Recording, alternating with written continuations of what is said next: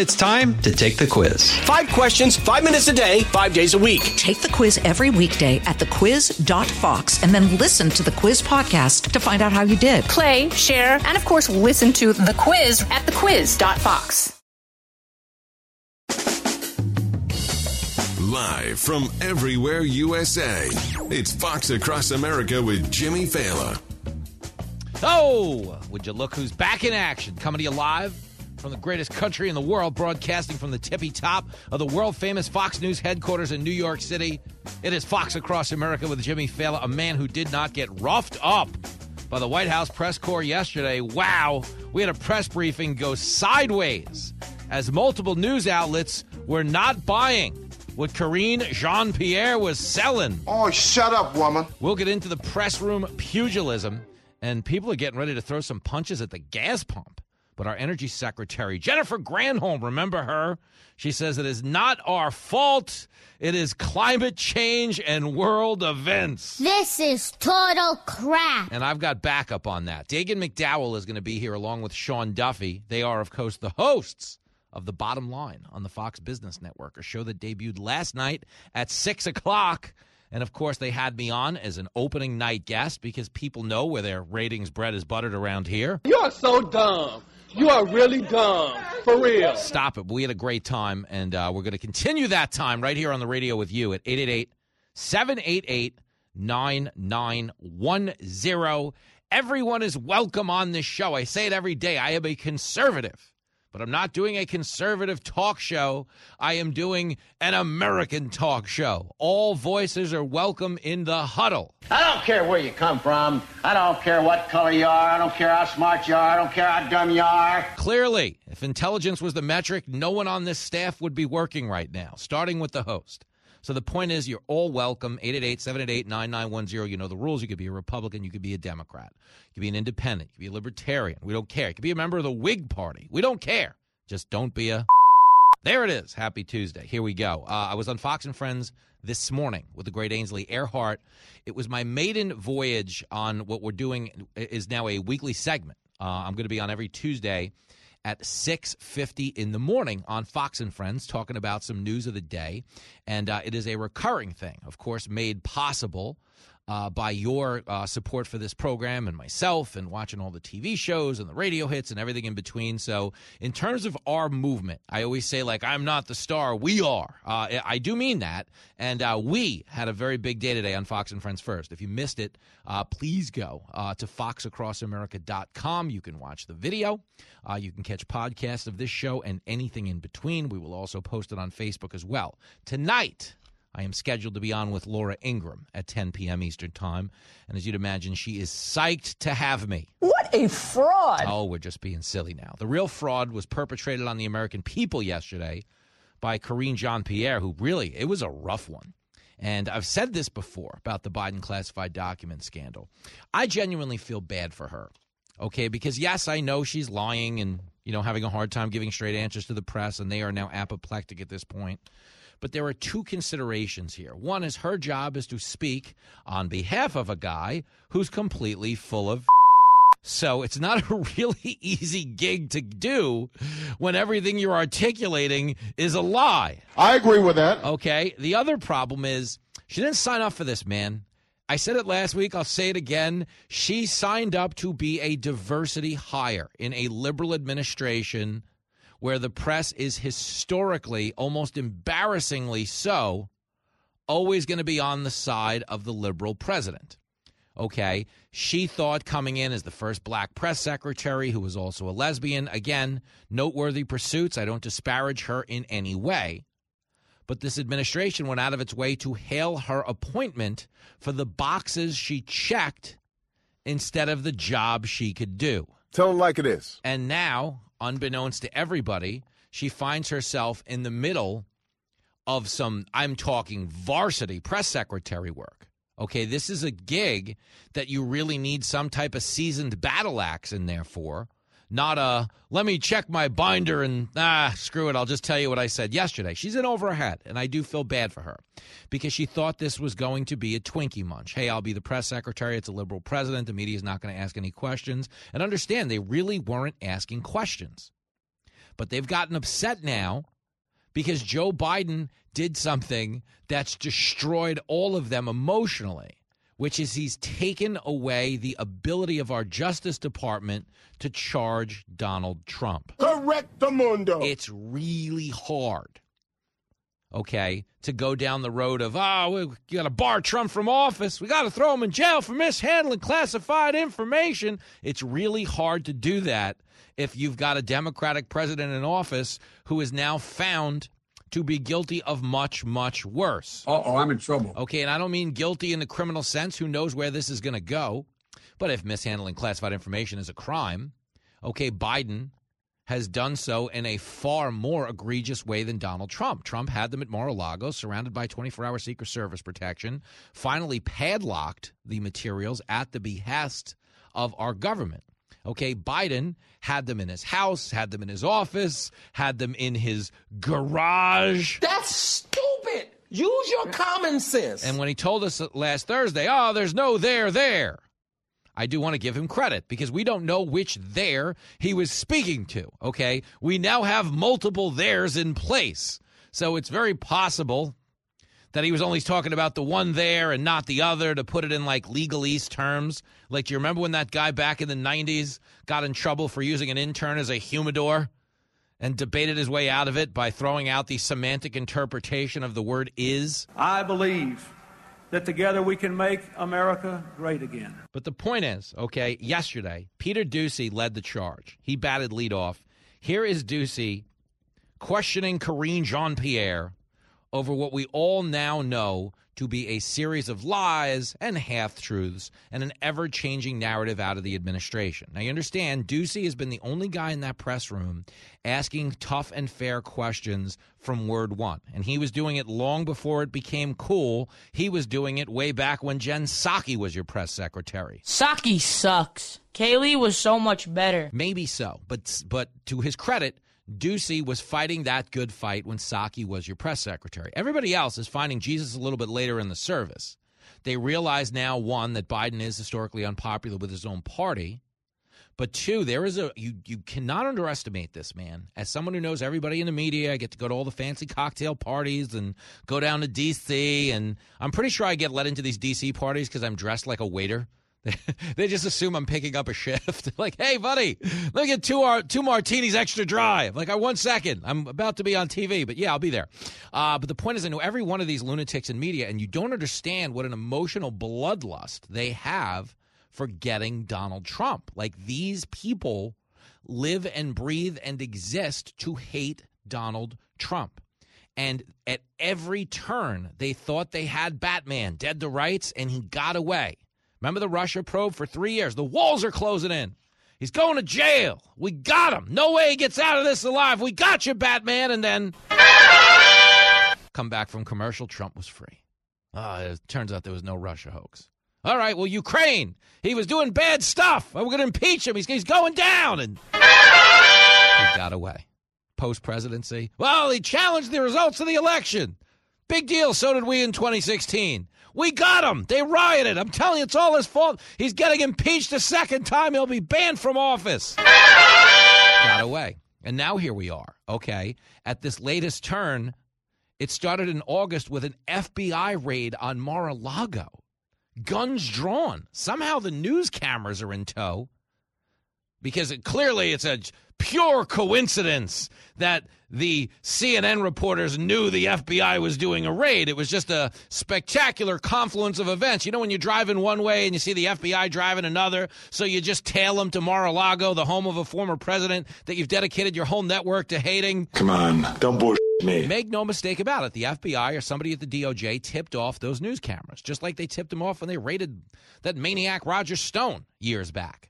But the point is, a made for TV raid against Mar a Lago had put the bar somewhere altogether new when it came to Donald Trump and the people who have a sexual fantasy about charging the guy. Okay. Now we saw the FBI. Now we saw the DOJ. Now we saw, oh my gosh, mishandling classified documents. Never mind that we all supported Hillary Clinton in 2016 for doing the same thing. Okay. This time around, it's way worse. I'm telling we're going to get Batman. and now, lo and behold, Biden.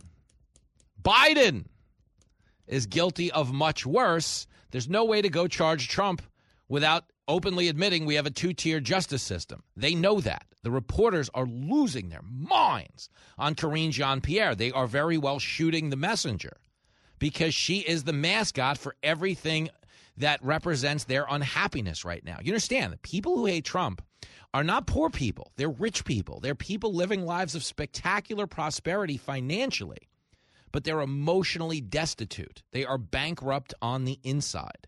They hate other people so they don't have to look inward at the things they hate about themselves. It's a lot of what liberalism is in the elite circles. Is it's just moral superiority. They hate the middle of the country. Oh, you people in the flyover states. Oh, you're dumb. What do you know? Not smart enough to pay 8500 a month for a studio apartment here in New York where you can't walk out the door without seeing some wizard with no pants on going potty on the sidewalk. Exactly. But they think they know better than you. They're idiots, okay? And they're angry. Here is Peter Doocy batting leadoff, clip one. When you found out that the FBI had located even more classified materials in Wilmington, which four letter word did you use? oh my goodness, Peter. Um, Can't say. Uh, President Biden is still intending to run for re-election in 2024, right? uh, I'll just repeat what the president said after the midterm election, which is he intends to run. I'm going to be very careful from here, as you know, uh, because we are covered by the Hatch Act, and I'm not going to speak further to his process. Don't change the subject. Just answer the fing question. And what he should have asked, honestly, I love Doocy. He does a great job. He should have asked the rest of the reporters in the room when you found out there were more classified documents, what four letter word did you use? Because to be clear, okay, KJP isn't nearly as devastated as the people sitting in that room who devote the entirety of their being to hating Donald Trump, to elevating Democratic politicians. But here's another hit, okay? What was the big claim that she keeps making over and over and over again? She keeps saying what? Okay, the president takes classified documents really seriously. He really seriously, you guys. Sell crazy someplace else. We're all stocked up here. Okay, and here is a reporter turning on that claim that the president takes them seriously. It's clip five. Why should the American people believe that this president takes classified material seriously in the handling of it? Look, the president, the American people heard from the president directly on this when he was asked by your colleagues at least twice now about um, about how he sees this process. And he was very clear with, with, the response of what we're currently seeing. And he says, I take this very seriously. He said, I didn't know uh, that the documents were there. Um, and look, I think as it relates to the American people and the president standing with the American people, uh, it is going to be uh, up to them to decide uh, how they see uh, this president. It's nothing more than white noise coming from the White House. Understand her answer that the president takes this very seriously. Her answer contradicts the claim. The president takes classified documents very seriously. As I said, he did not know the documents were there. You gotta do better than that. If you take classified documents seriously, you know where you have them at all times. The idea that this is an excuse, oh, Biden didn't know. Under the penalty of law, classified documents cannot be outside of a government secured SCIF, and they must be in the possession of a double bound briefcase that is held under lock and key and can only be opened in that government created SCIF. In every one of these instances, not only were the documents not in the SCIF or the briefcase, but we're now to believe he didn't know where they were or how they got there. Does that sound like a man who takes this seriously? The answer would be no. Here she is trying to defend it one more time. It's clip six. Every few days, it seems we are finding that more documents have been found at his house. What I'm telling you is what the president has said, which is he takes this very seriously. I will refer you to detailed explanations from uh, statements that have come from his uh, from his personal lawyer. Again, anything further on this, my colleague is going to be taking your questions, Mary, in in the, in the four o'clock hour. I would refer you to them. Step into my office. What? Because you're fired. I mean, she's terrible. But in her behalf, in her defense, She's only terrible because her job is to speak on behalf of a president who's completely full of. It's the number one show with humans and animals. Nice beaver. Thank you. I just had it stuffed. Fox Across America with Jimmy Failla. I'm Guy Benson. Join me weekdays at 3 p.m. Eastern as we break down the biggest stories of the day with some of the biggest newsmakers and guests. Listen live on the Fox News app or get the free podcast at GuyBensonShow.com.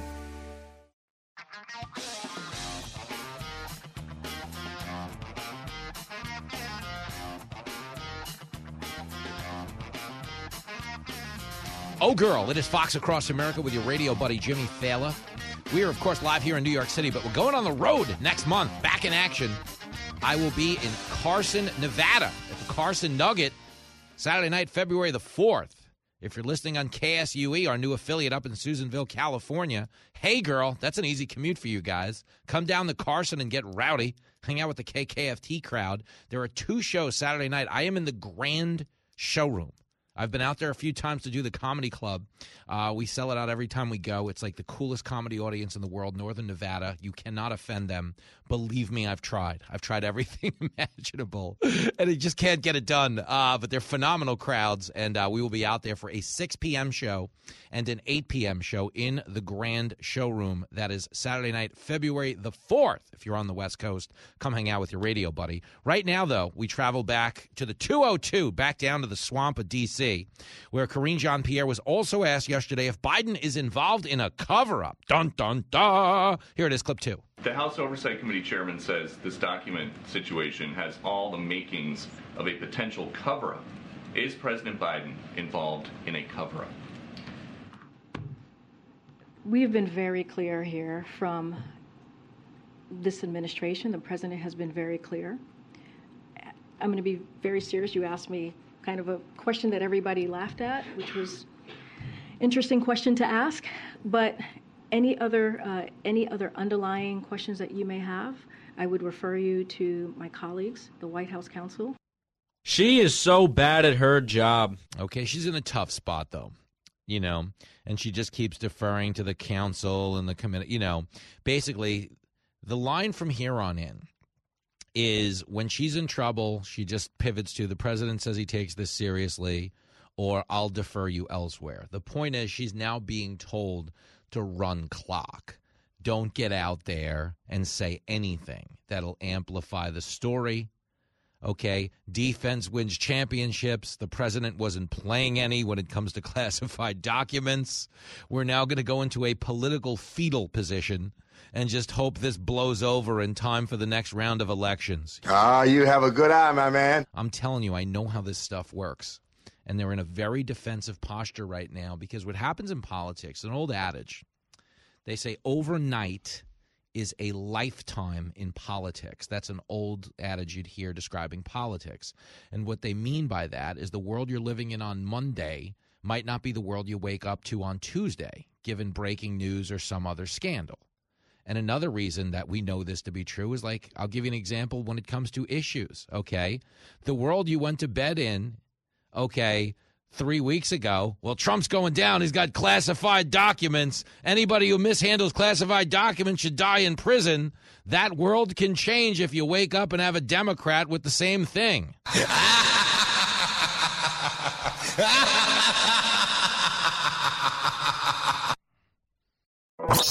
Out of the gates and ready to go. Hey, it's Hutton Withrow. Hot Mike is here on the Outkick Network. We've got your afternoon covered with the latest sports discussion, and it's available wherever you find your audio. Daily analysis and news. He is hot. I am Mike. Actually, my name is Chad. His name is Jonathan, but you get the picture. We're going to bring it every single day. Whatever you want to call us, we'll respond to. We just want you to respond to what we're dishing out every day. And while you're here, we hope you subscribe to the podcast, like, subscribe, and share.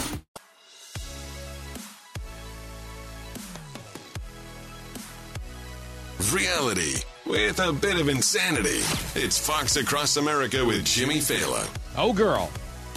Big Tuesday episode of Fox Across America. We're going to have South Carolina Congressman Russell Fry here in the third hour of the show today. He is on both the Judiciary Committee and the Oversight Committees, both of which are tasked with keeping tabs on all things Biden related. Come on, man. No, they got they got their hands full. We're also going to be talking with Dagen McDowell, Sean Duffy. They launched a new show on Fox Business last night, and in the next hour, we're going to have a grown up talk about gas prices, which are now on the rise again under this president. Biden is such a disaster. But don't tell that to the women of the View. Uh, Whoopi Goldberg, weapons grade stupid. I mean, I, listen, I tell you from time to time she's the dumbest person on TV, but I want to be mindful of Joy Behar's presence on that set as well. And I want you to know this about The View. Um, we know everybody over there.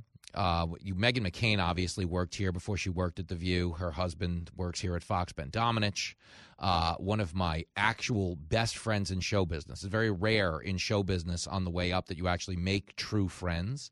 Uh, but one of my absolute best friends, you hear him on the show all the time, Charles McBee. He is the head writer for Charlemagne the God over on Comedy Central.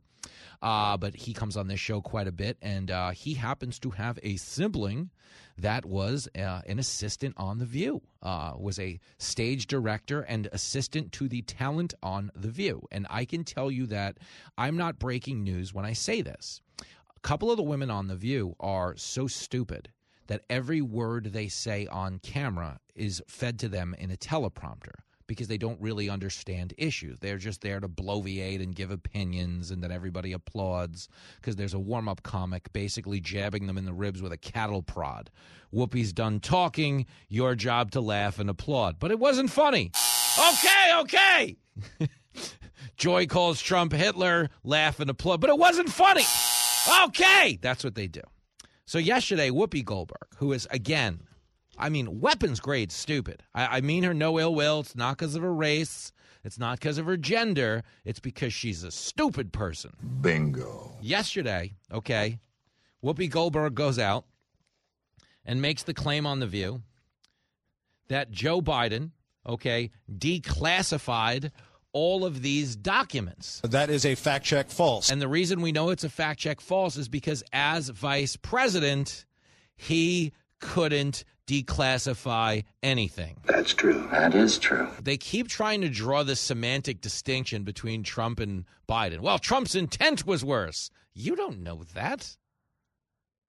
Okay, number one. Number two, none of Trump's business partners are on record saying he was selling influence in our government through his drug addicted son, who had access to all of these classified documents. If we're just being honest, we're just prioritizing the well being of the country. We're a lot more concerned about Biden than we are about Trump.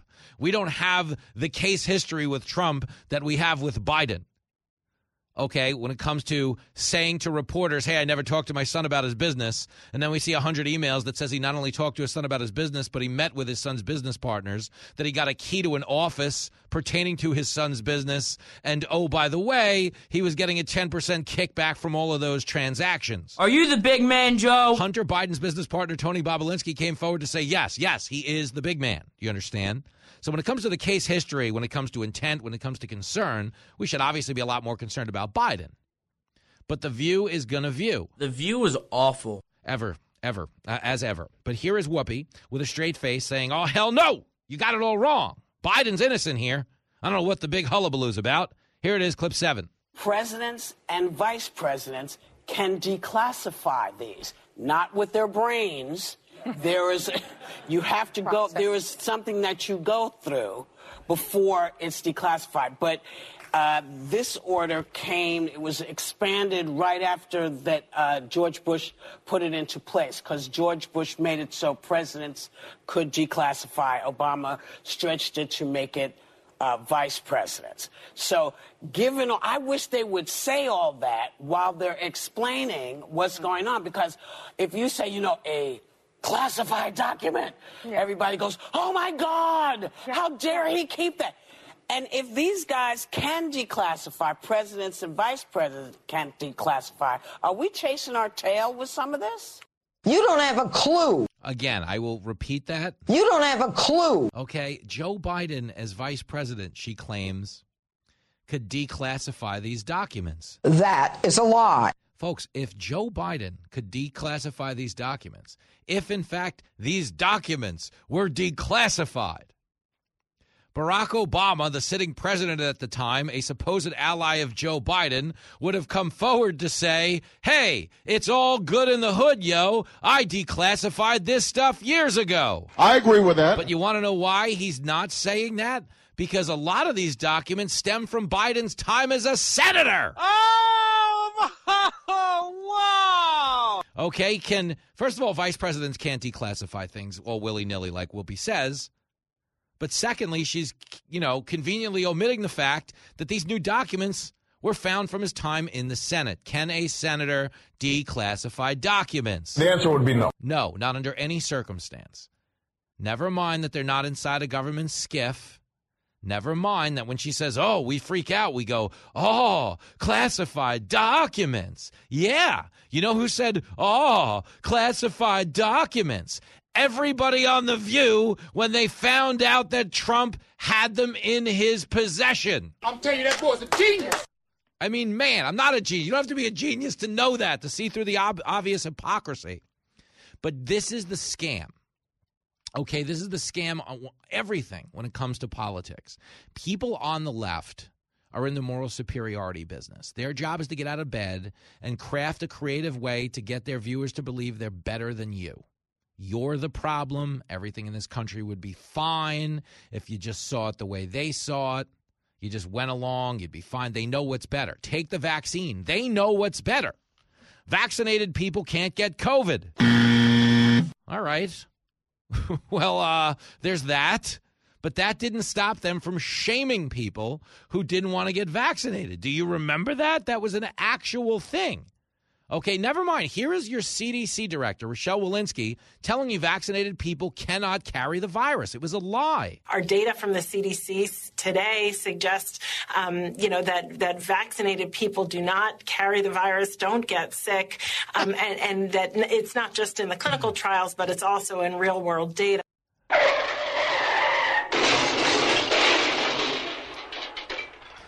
Vaccinated people don't carry the virus and don't get sick. Yo, just to be clear, in the last month of available data, vaccinated people comprise 58% of all COVID deaths, which means they're not only getting sick, but they're dying from the vaccine, meaning they were lying to you, but they were willing to shame you into compliance, fire, fire, fire you. Fire you is what I'm trying to say. Do you speak uh, any English? trying to fire you from your job. Fire first responders, healthcare workers, cops, firemen. Get them out of here. They didn't get vaccinated based on nothing. She can't tell you clinical trials. That was a lie. Okay. Pfizer executive, the head of Pfizer International, testified to the European Parliament that they didn't even test the vaccine to see if it stopped transmission. So the whole thing was a scam. But you need to understand that's what the left runs on. We know better than them. People gravitate towards the left because it makes them feel better. It's a branding exercise. That's why they call everyone racist. Because there's a lot of people who don't think critically that go, well, I don't want to be part of the racist side, so I guess I'll just vote with these people. It's no different than what they do with the vaccine. Oh, it's the unvaccinated. It's pandemic and the unvaccinated getting us killed. So a lot of people who don't want to think critically go, oh, I guess I'll be with these people. I don't want to be with the folks getting us killed. It's no different than when it comes to gun laws. Okay, understand what went on out in California over the weekend and horrifically again last night. Okay, I don't generally cover shootings, mass shootings, horrific ones in the immediate aftermath, because I don't want them to be politicized, A, and because B, we oftentimes don't have all the facts. And when I was lucky enough to get this show, the one promise I made myself is I wouldn't do things I see other media outlets doing that drive me crazy. Number one, I don't like to politicize tragedies. Number two, I don't like to deal with in absolutes on the air if I don't have all the facts. It's called being a responsible broadcaster. And for what it's worth, that's what I am. He's a lousy dad, but he's right. Okay, but we had this horrible shooting out uh, the Lunar New Year, Sunday night, out in California. And what did Gavin Newsom go out and do in the immediate aftermath? Okay. Gavin Newsom presides over a state with the strictest gun laws in the nation. Okay. The shooting used in this killing, already illegal in California. Yet his immediate response to the shooting is to blame Fox News and right wing networks because they're in the way of the laws and the gun reforms and the. Shut up! Will you shut up? Just lying through his face. okay, because the gun was already illegal. But he gets on TV and says that. Why? Because he's in the business of selling moral superiority. Rather than saying, hey, this crazy gunman, let's hold him accountable, rather than saying, hey, these criminals that are trashing my state, let's hold them accountable, that's not important to his electoral prospects. What's important is that people continue to vote for him because they think you're evil. That's the gig. So we add, okay, to their credit, a random act of journalism that I want to call out Norah O'Donnell. Okay, if you remember the late, great Rush Limbaugh from time to time would have a laugh and discuss the fact that every once in a while a member of what he would call the drive-bys in the media, okay, would demonstrate some intellectual curiosity, ask a fair question of a Democrat, and provoke, you know, a genuine conversation. So here is Newsom going in on Fox News, and what's really funny is Norah O'Donnell, to her credit, pushes back a little bit, and rightfully so. Uh, but let me start here. This is Newsom. He's calling uh, Fox News, we're the problem. Clip 14. Fox is a disgrace than, than, what they do, you know? And, and, you know, and I know exactly what that means. That clip gets played, and then I have 22 new clips trying to attack me to shut me up, and every and it's a warning to every other politician that won't call out their primetime lineup. It's a disgrace. It's a disgrace what they say, what these people say every single night. Their xenophobia, their racial priming, what they have done to perpetuate crime and violence in this country by scapegoating. That was absolutely dreadful. Seriously. Shut up, fool! So a guy shoots 10 people. Is his response to go after the criminal? The answer would be no. Is his response to go after the defund the police movement in his home state, something he cheered on that emboldened criminals and made the streets more lawless? The answer would be no. No. He's not interested in holding the people accountable who do this. This is what's so disgusting about our politics. Fights. Oh, it's Fox News. Did anybody at Fox News kill anybody? The answer would be no. Did anybody watching Fox News go out and kill anybody Sunday night? The answer would be no. No, but again, they're in the moral superiority business, and anything that happens in our society is an opportunity for them to feed it to their base. Well, this only happened because of those bad people. You know, the law-abiding gun owners? Every the reason people push back against gun laws is you can't legislate away people's bad intentions. If you have a lunatic, okay, that wants to go out and do this stuff, sadly, the law doesn't stand in the way. Killing is illegal. So possessing an illegal gun is not going to be a deterrent to a guy who wants to get one. Do you understand? The gun used in this shooting was already illegal. So, how is it Fox's fault or the viewer's fault or the law abiding owner's fault if this lunatic went out and killed somebody with an illegal gun? I think he's got a point. Yeah, and the point is, guys like Gavin Newsom are full of That's all it is. But here is Norah O'Donnell pushing back because he talks about, okay, the Second Amendment being a suicide pact in this country. Clip 13.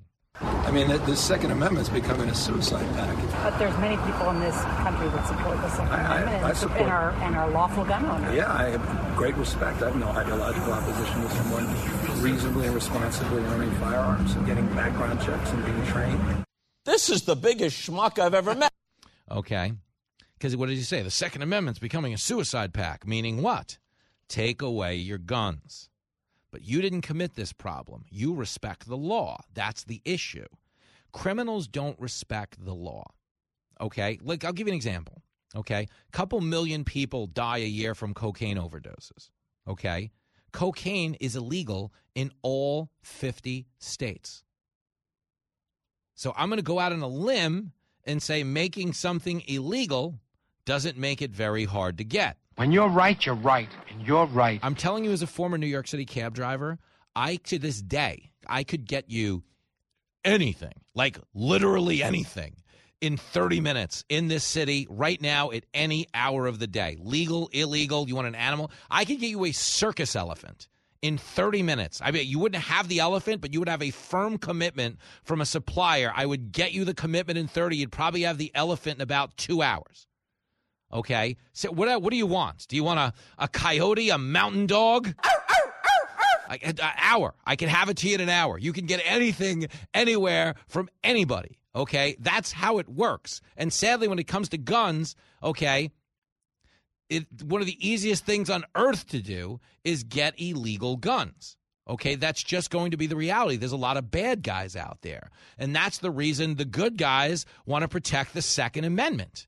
Okay, because we want the right to defend ourselves. You can't tell me you're going to cut police budgets, you're going to demonize the cops, and you want to take away our guns. That can't be good. No, not for the good guys, but for the bad guys. It's a winning lottery ticket. And it's these idiotic Democrats like Gavin Newsom that are selling moral superiority because they didn't lock up the criminals, because they didn't police the streets. Now you got some lawless lunatic shooting the place up, and you want me to believe Fox News is the problem? Garbage like you just makes me sick. Seriously, Gavin Newsom, you don't need a Fox News rant. All you need, if you want to solve this problem, is a freaking mirror. And I'm out here in the real world, and I know what's right or wrong or bullshit. The show that solves problems the old fashioned way. You and me are gonna fight when that bell rings at 3 o'clock. This is Fox Across America with Jimmy Failla.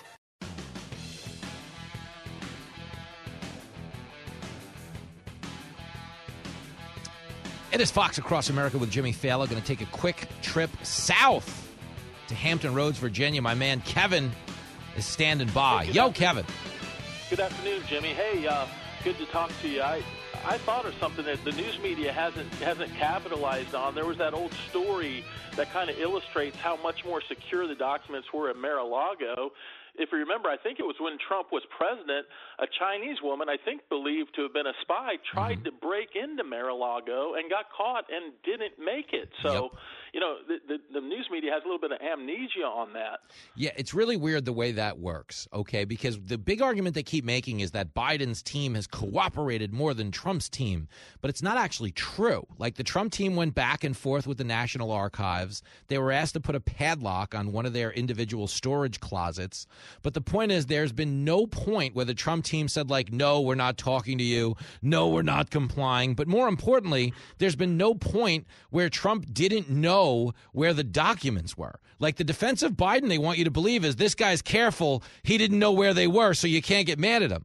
Being careful is not losing where it is. Like if you have a firearm in your house and kids live there, you can't claim you were careful with it by saying, oh, I don't know how it wound up where it did. Careful means you're on top of things, no?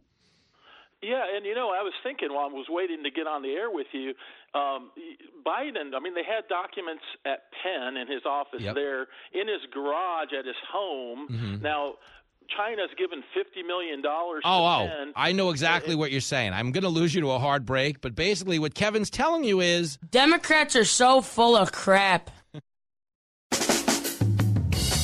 Live from everywhere USA, it's Fox Across America with Jimmy Failla.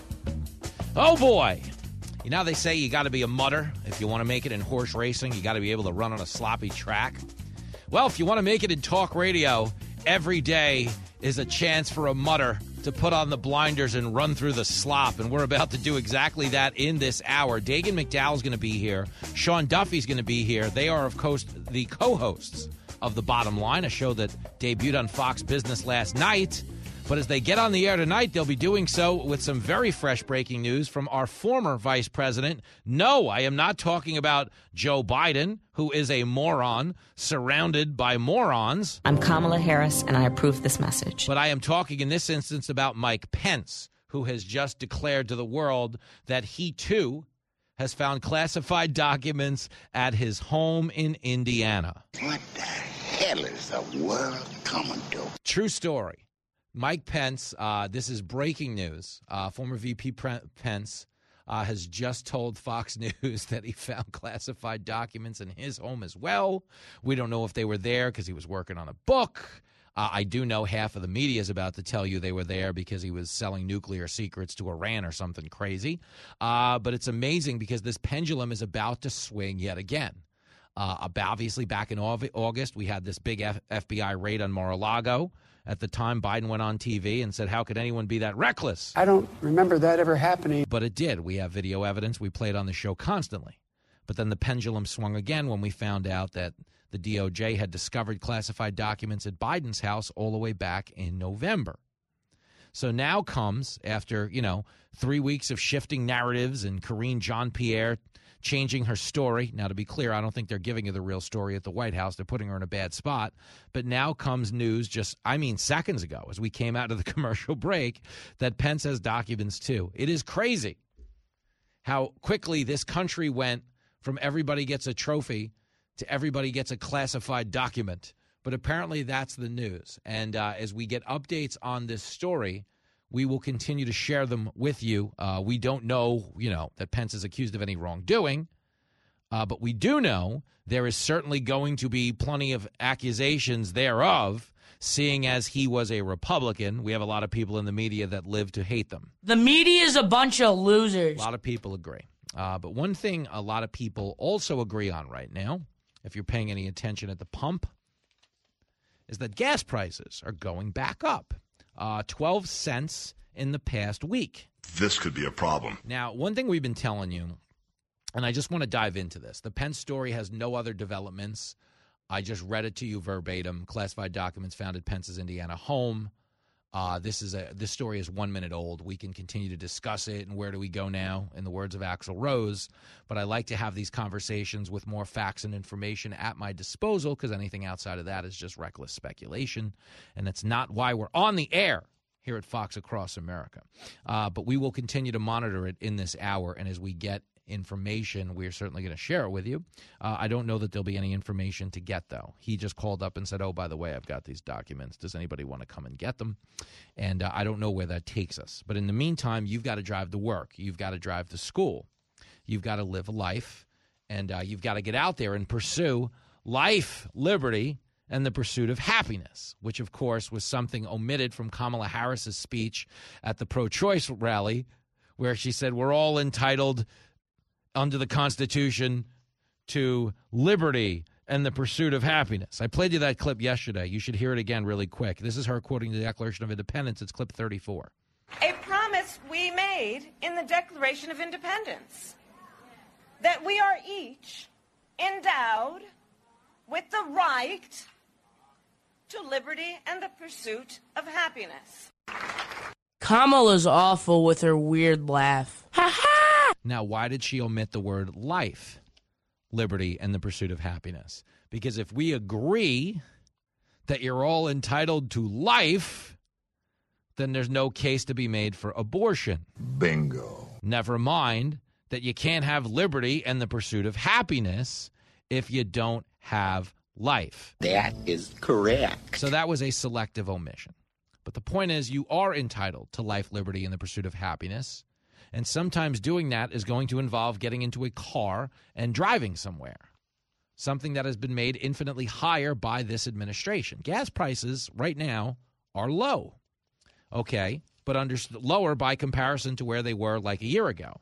But understand they're still a dollar forty higher than when Biden took office. Biden sucks. A lot of people feel that way.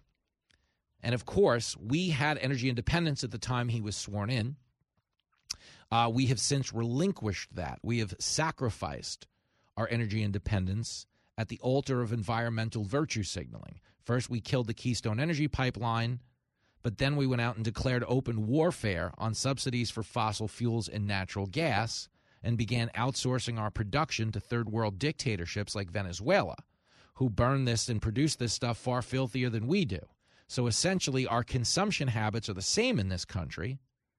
We don't have the infrastructure to do it without fossil fuels. Anyone telling you otherwise is lying and they're reckless.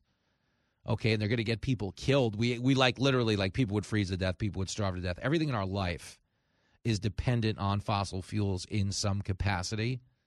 And the fact that they're out there with a straight face telling you we can just flip a switch and phase them out, uh, there's we, we don't have the infrastructure for any of that. Okay, none of these renewables and solar and wind, they can't power individual states, let alone a whole country.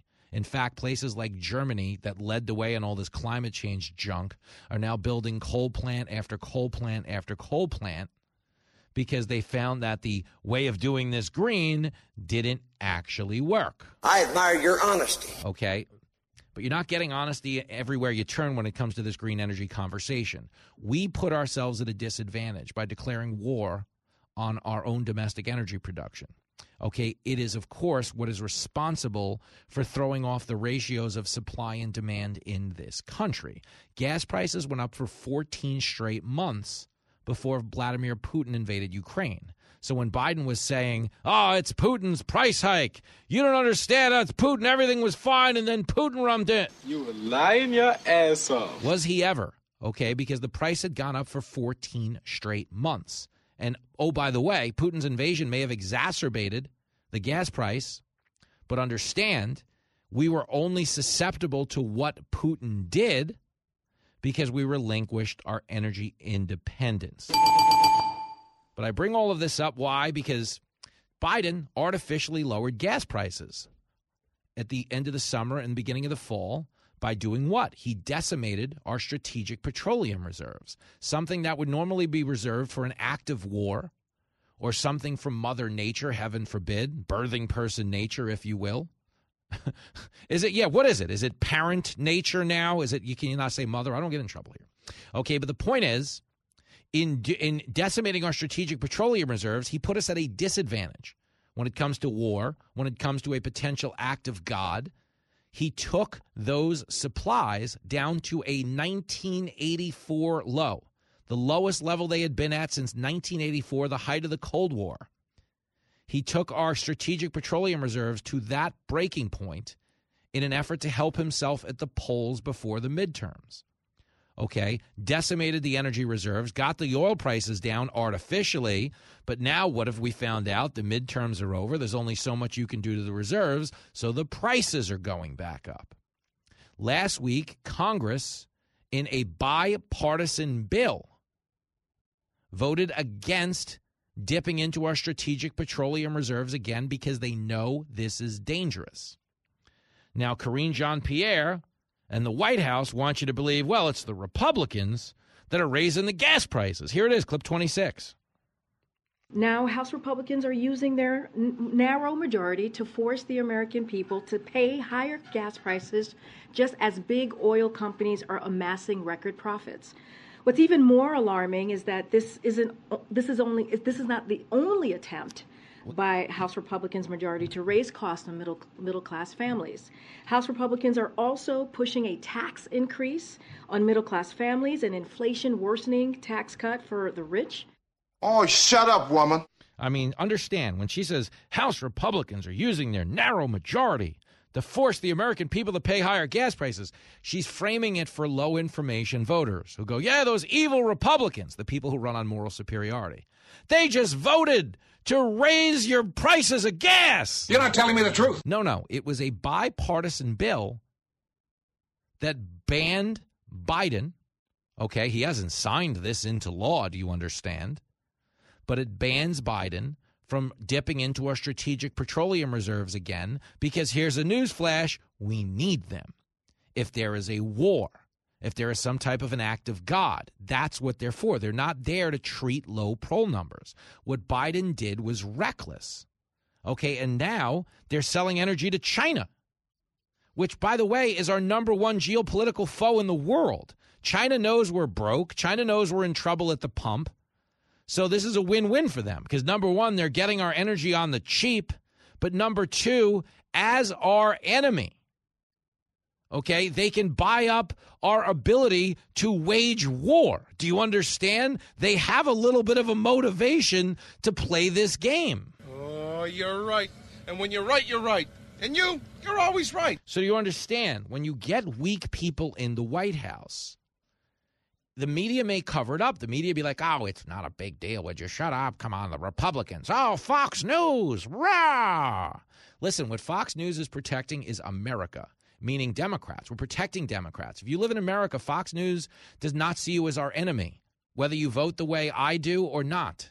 Fox News does not consider independents our enemy. They do not consider Democrats our enemy. They consider them our teammates. Okay? And what we are standing up for every single day is the country you live in. We're not going to sit here and listen to you bad mouth the United States of America. But understand, we are going to badmouth the people running it regardless of what political party they're in. Okay, if you're screwing over the country, if you're endangering us, making us more susceptible to war and anything in between, heaven forbid, we have to call it out because what you pay at the pump, yes, it's important. It's make or break, life or death for a lot of people trying to hold their lives together. I was one of them as a cab driver for a long time. But the solution to lowering gas prices is not to make us weaker when it comes to war. It's to make us stronger when it comes to domestic energy production. But here is Jennifer Granholm trying to sell you otherwise. She's your energy uh, secretary, okay, and she wants you to believe, you know, Biden took claim over the summer, August and September, gas prices were coming down. She said, well, you know, gas prices are going down. That's all me, guys. Three cheers for Biden. Hip, hip, hooray. He's a jolly good fellow. Gas prices are going down. All praise be to the president.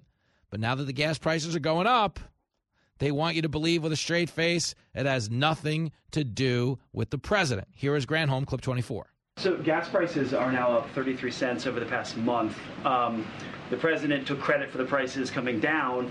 The Strategic Petroleum Reserve, as you mentioned, is no longer releasing. Does the president get credit for the price of gas going up? Well, it's obviously based upon international and climate events. So, for example, Winter Storm Elliott pulled 2 million barrels off the U.S. market because of refineries that went down. That crimp in supply causes prices to go up. We know that there are still refineries that have been pulled down both for uh, maintenance as well as because of, uh, of, the, of Winter Storm Elliott.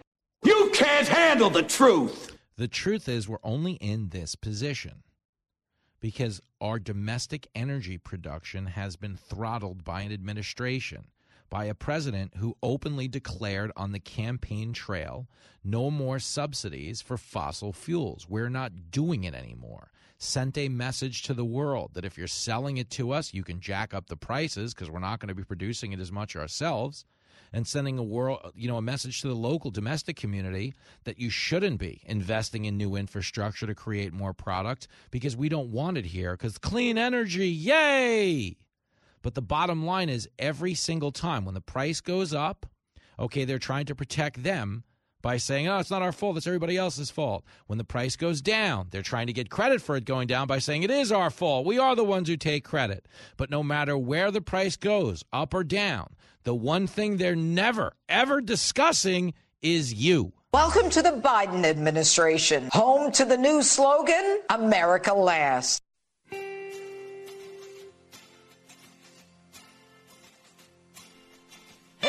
Mr. Gasoline Man, give a loan to me. I'm not wealthy, and there is no way I'm paying you. Hey, Mr. Gasoline Man, throw a bone to me. Prices go up every morning, and I'm totally screwed. Though I know Biden's a liar, his head is in the sand. Doesn't have a plan. Blames everyone he can, but he's the problem. And Kamala confuses me, her brain is so empty. They push green energy. It is plain for all to see that they're both clueless.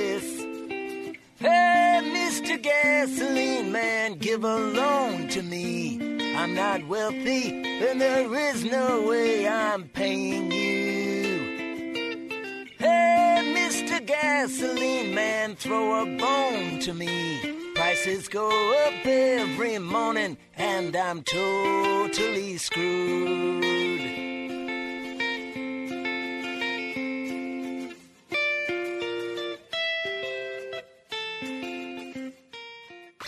Call in now. We're excited to hear from you. Who the f- is this? This is Fox Across America with Jimmy Failla.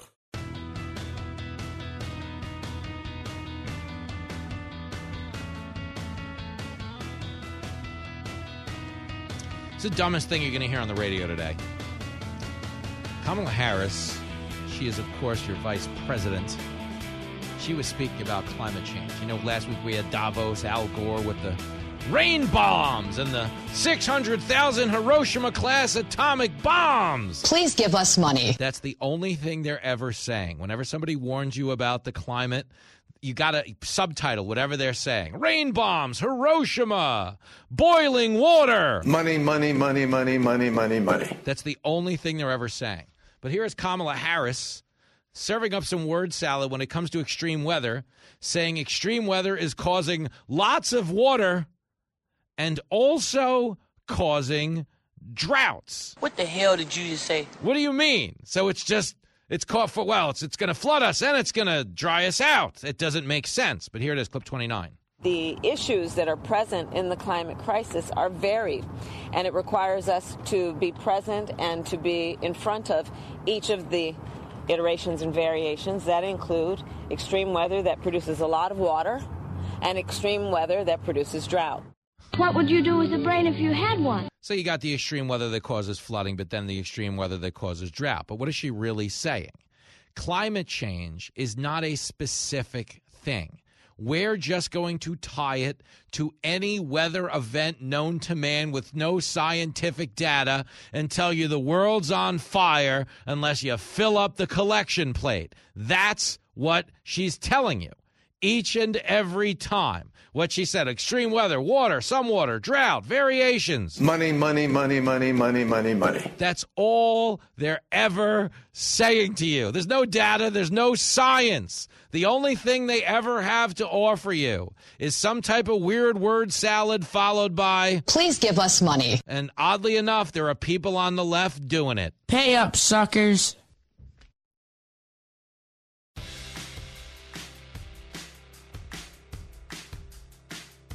It's the morning show that uh overslept. Fox Across America with Jimmy Failla. Oh, there it is, folks. It is Fox Across America with your main man, Jimmy Failla. And I will tell you, if you turned on the Fox Business Network yesterday at 6 p.m., you saw the great Dagen McDowell, uh, Fox News fan favorite, Fox News franchise QB, America's sweetheart. Let's be clear, Dagen McDowell, best of the best. You saw her on set next to a gorgeous super hunk. But you know what? Enough about my guest appearance. Let's also bring in her co-host. Dagen McDowell is here along with her co-host of the Bottom Line, Sean Duffy. Hey, you two. Hey, Jimmy Failla. You, but you were on at what? Six forty-five. Yeah, six forty-five. Eating Opening night. It was great. I am honored, and I did everything I could to sink that show in one night and make history, but we got through it. And you know how I'm showing my appreciation? No. I drew my eyebrows on for you. That's flats when you know. It's Yeah. flattered. I have no makeup on, but I did draw some eyebrows on for you. That's a funny line. Do you remember the movie Slapshot, where he borrows a book from the girl? They're like, "Oh, she underlined the dirty scenes for you." He's like, "Oh, she underlined the dirty scenes. This is a good woman. She drew on the eyebrows." I'm flattered, Sean Duffy. Good to see you both. Uh, congratulations on the launch. It was Thank you. epic. I do feel like the show kind of peaked around 6:45. I'm not going to lie. it really did. That was a good one. Uh, did you It was, approve we call it the crest. We crested. Let's six Am- forty let's five. American Idol that ridiculous overweight figure skater look I showed up with. Sean Duffy wanted a loud gold jacket. Now I did. I asked for it. He did. He did demand this jacket. Does it pass the McDowell test first and foremost? Because I'm more concerned with your opinion. than- Against what? Against saying your the- other outfit? Yeah, are you saying the bar was so low it didn't matter? I, I don't it, like because you don't dress like a normal Uh-huh. Yeah. human being, so I don't know. I don't. I and Uh-huh. I've seen you Yeah, yeah. in casual clothing. Yeah, yeah, and that's so the casual and the professional kind of there's really no difference. There is- I think she's he- saying there is like no the professional. jacket, the jacket. You, you know, professionally, you got lapels, but he dresses like a cab driver, radio star who's now loved on TV. That's the dress he has going. I was like, I can it's wear, I can everyman. wear whatever the hell I want. like I've heard, I'm gonna sparkle. I'm gonna sparkle. I've heard the stories about him going to a Dodgers game. Mm, that's true. with- she knows a lot. And Jenny, like having to hide her head because he's like heckling, So- yeah, heckling the Padres. Manny Machado. Yes. We call him Manny Petty because he's pretty. and the Dodgers fans, like me and my son Lincoln, coined a phrase. And the Dodgers fans loved us so much. Now, we specifically only heckle one player at a game. We decide we're going to ruin his life. And it's only his at bats. But it becomes a thing in the stands where people know it's coming. And so does Jenny. Like she sees the scoreboard, she sees who's up next on deck, and she leaves because that's that's how we roll. We have a weird tyranny. It is a tyranny of the majority, though, in the Failla house. There's only three of us. So everywhere Lincoln and I go, we go uh, with the goal of mortally embarrassing Jenny. and she's a saint. But go ahead. So how do you start by just you and Lincoln, your son, are like we're gonna we're gonna start to heckle one person that we pick, but Yeah. you get everyone around. you. It's kind of like the way they all like come together and start to heckle. How If- do you make that if happen? you knew how hard, if Lincoln was listening, he would text you messages of me heckling Manny Machado. You find the guy they hate the most. So in this instance, Dodgers are Ah. playing the Padres. Manny Machado was a Dodger for like a half hour. Went to the Padres for more money. There's your villain. So every time he gets up, like, "Oh, Manny, you look great on Instagram. I can't stop staring at those buns." And like the Dodger fans are like, "This is amazing," and they just start buying you beer because they want to make it worse. But it's controlled chaos, to be clear. But this stems from my son being the driving force of all trolling. When my son, Lincoln, goes to the grocery store, Dagen, he'll do this to me too, though. He'll walk around the grocery store and be like, I can't believe you won't feed the dog. Just buy food. He's starving. He's starving our dog. And people in the grocery store are like, "You- feed, feed the dog, sir. You should feed the dog. That's wrong. And I'm like, no, he's full of it. You know, but that's what they do. So they troll. You, so you, I, you taught him well. yeah, no, he's the worst. He's the worst of the worst. You book him on your show, he'd kill you with M and M's. Sean, I've- I've got great Sean, stories. Sean Duffy. And he's yesterday. taller than you, right? He's like six two or six. He's like six four now. Six four. People think we have a slow twenty three year old. They just they How old is he? Fifteen. He's 14. 14. Yeah, yeah. But uh, he has spent a lot of time with Dagen on the West Coast, hanging out in Kennedy's backyard. He has seen some things.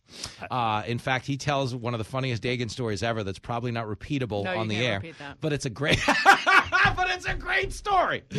so I you can't even begin to tell that. no, story. no, you can't. But I, I want to jump in here, okay? Because this is a it's a watershed moment. You've launched your new show, which for you, Sean Duffy, it elevates your stature on this show specifically because everybody who I think is amazing, that I think is truly cool, gets what we call a drop on the show.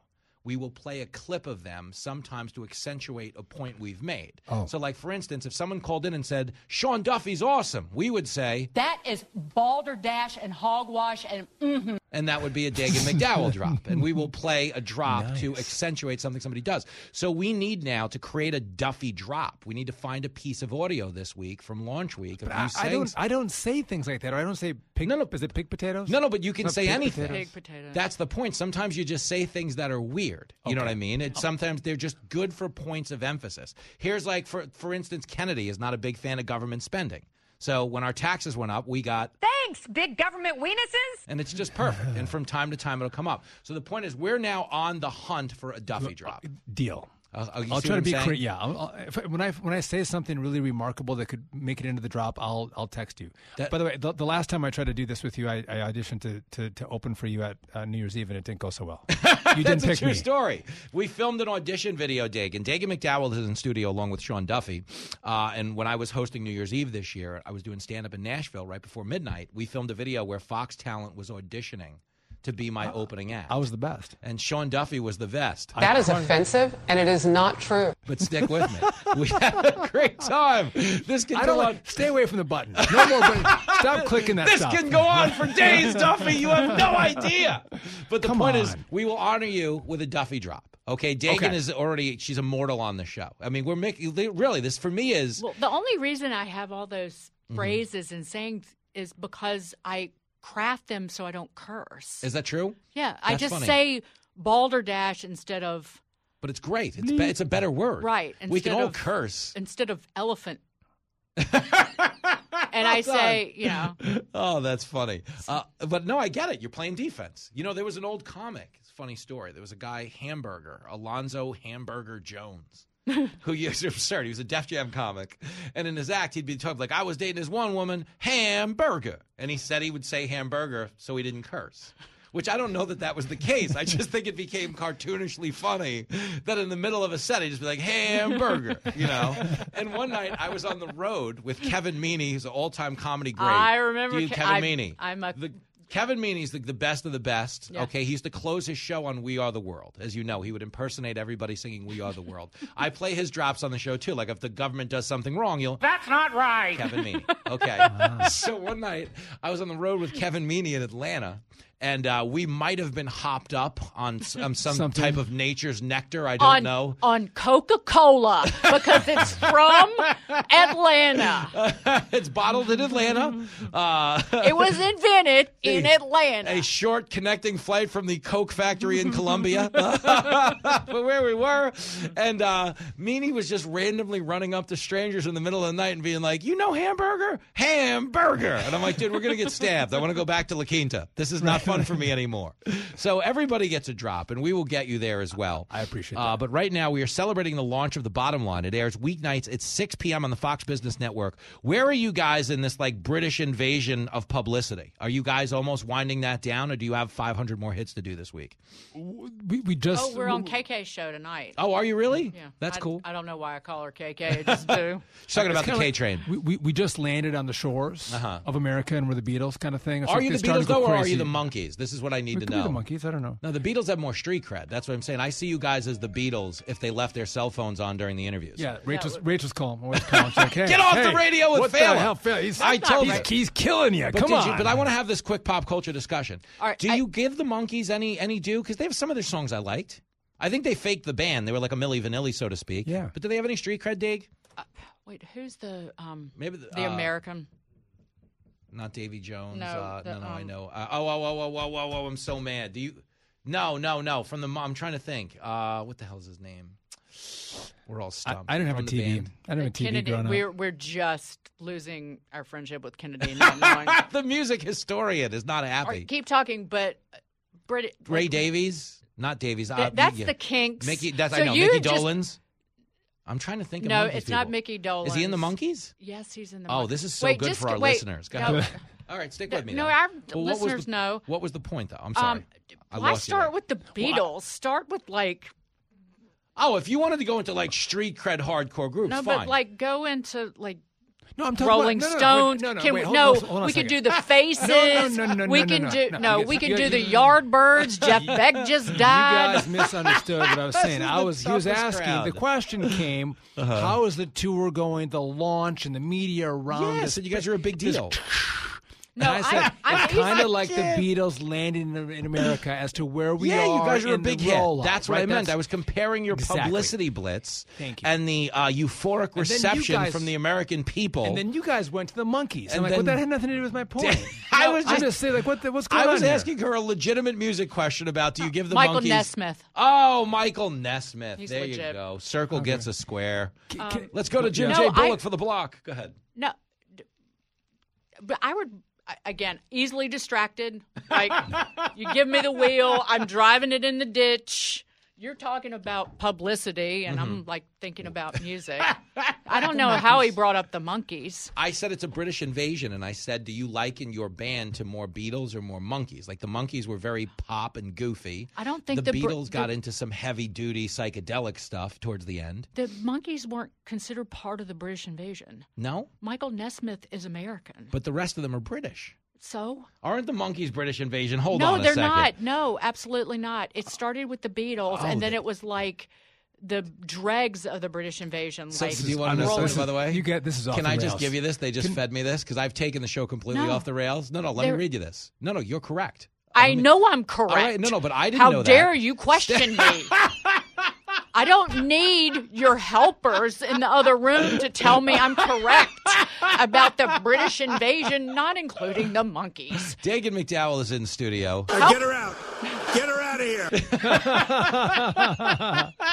Let me read you the Wikipedia entrance. This is why I thought it was uh, okay, British invasion. And I think some people do conflate them with British invasion.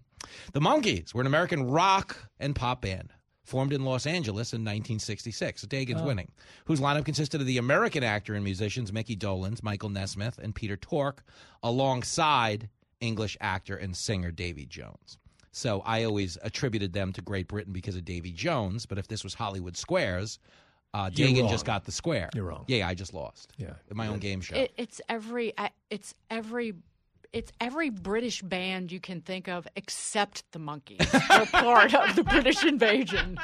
but this is the thing you're going to find out on the bottom line. You're going to get pop culture. You're going to get that type of street this, wisdom. This gentleman is I part am. of pop culture history he is. and Oh, we the could talk- fabulous Uh, Campos, Mrs. Campos my, my- my claim to fame is I am Mm-hmm. the first Rachel and I, the first reality TV couple in America But what's- ever. but what's amazing about it is We you married. actually got married. We met on TV. Do you know how many? and Do you know how then- many? Then we had nine kids. Think about that. You know how many series of like bachelors and bachelorettes where the marriage had the life expectancy of a carnival goldfish, and you guys are still together. And I, and I think I have this first reality TV daughter.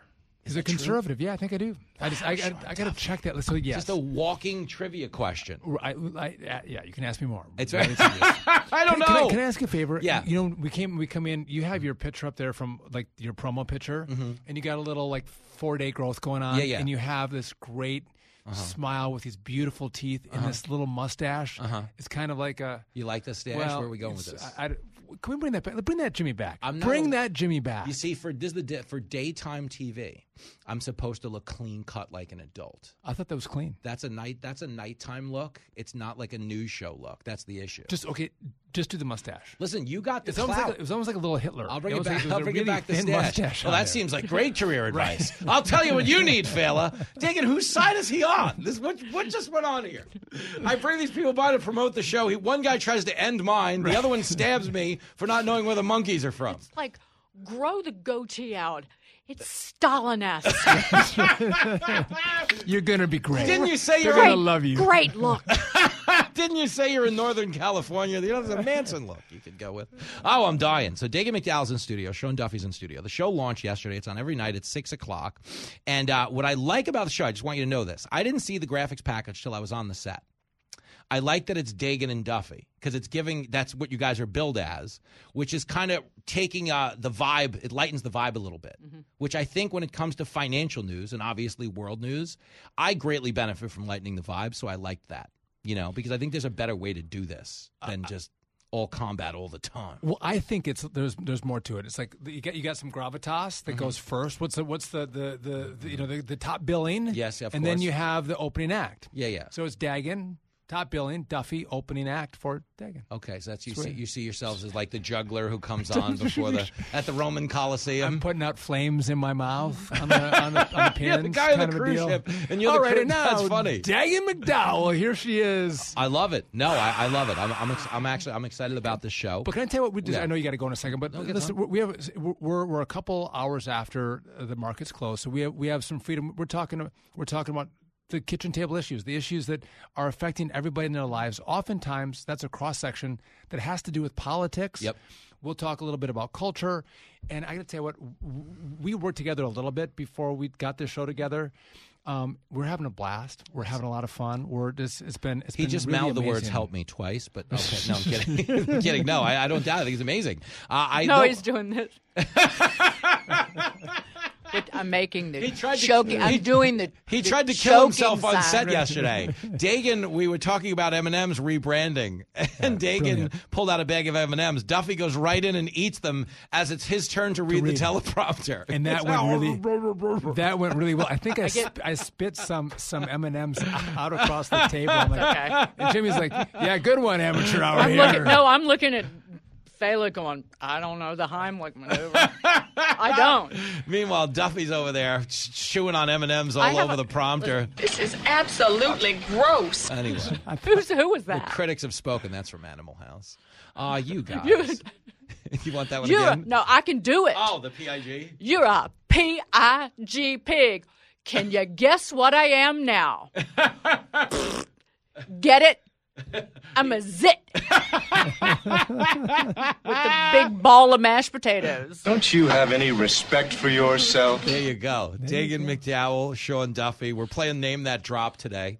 Uh, we're jamming out to the Monkees. I'm kidding, never again. Uh, Never. Listen, congrats on the show. We're so excited. Thank you, Jimmy. We're going to watch every night. Uh, Every night. I mean, I, I just assumed last night's show was going to play on loop because it was that good. It's. I think it went right to the Smithsonian, right? But just it, Stop sucking up. No, it was just to Duffy, not to you. I don't Well, have to take this. It's Nevada. Nevada. It's Nevada. I'm Jimmy. coming to Nevada. Jimmy, next next next time you come into this next uh, the next open, you play music. If you want to play the jingle that John Rich made for us on the show, you could do that too. It's like Okay. about the bottom line and Fox Business, it's, it's, it's a great jingle. I will play it for you. A- as for you, Oh, shut up, woman. I'm kidding. I love you, Dave. We're back after Thanks, this. Jimmy. The show that's not afraid to tell you the truth. Not only are you not a very nice person, you're also a slob. Fox Across America with Jimmy Failla.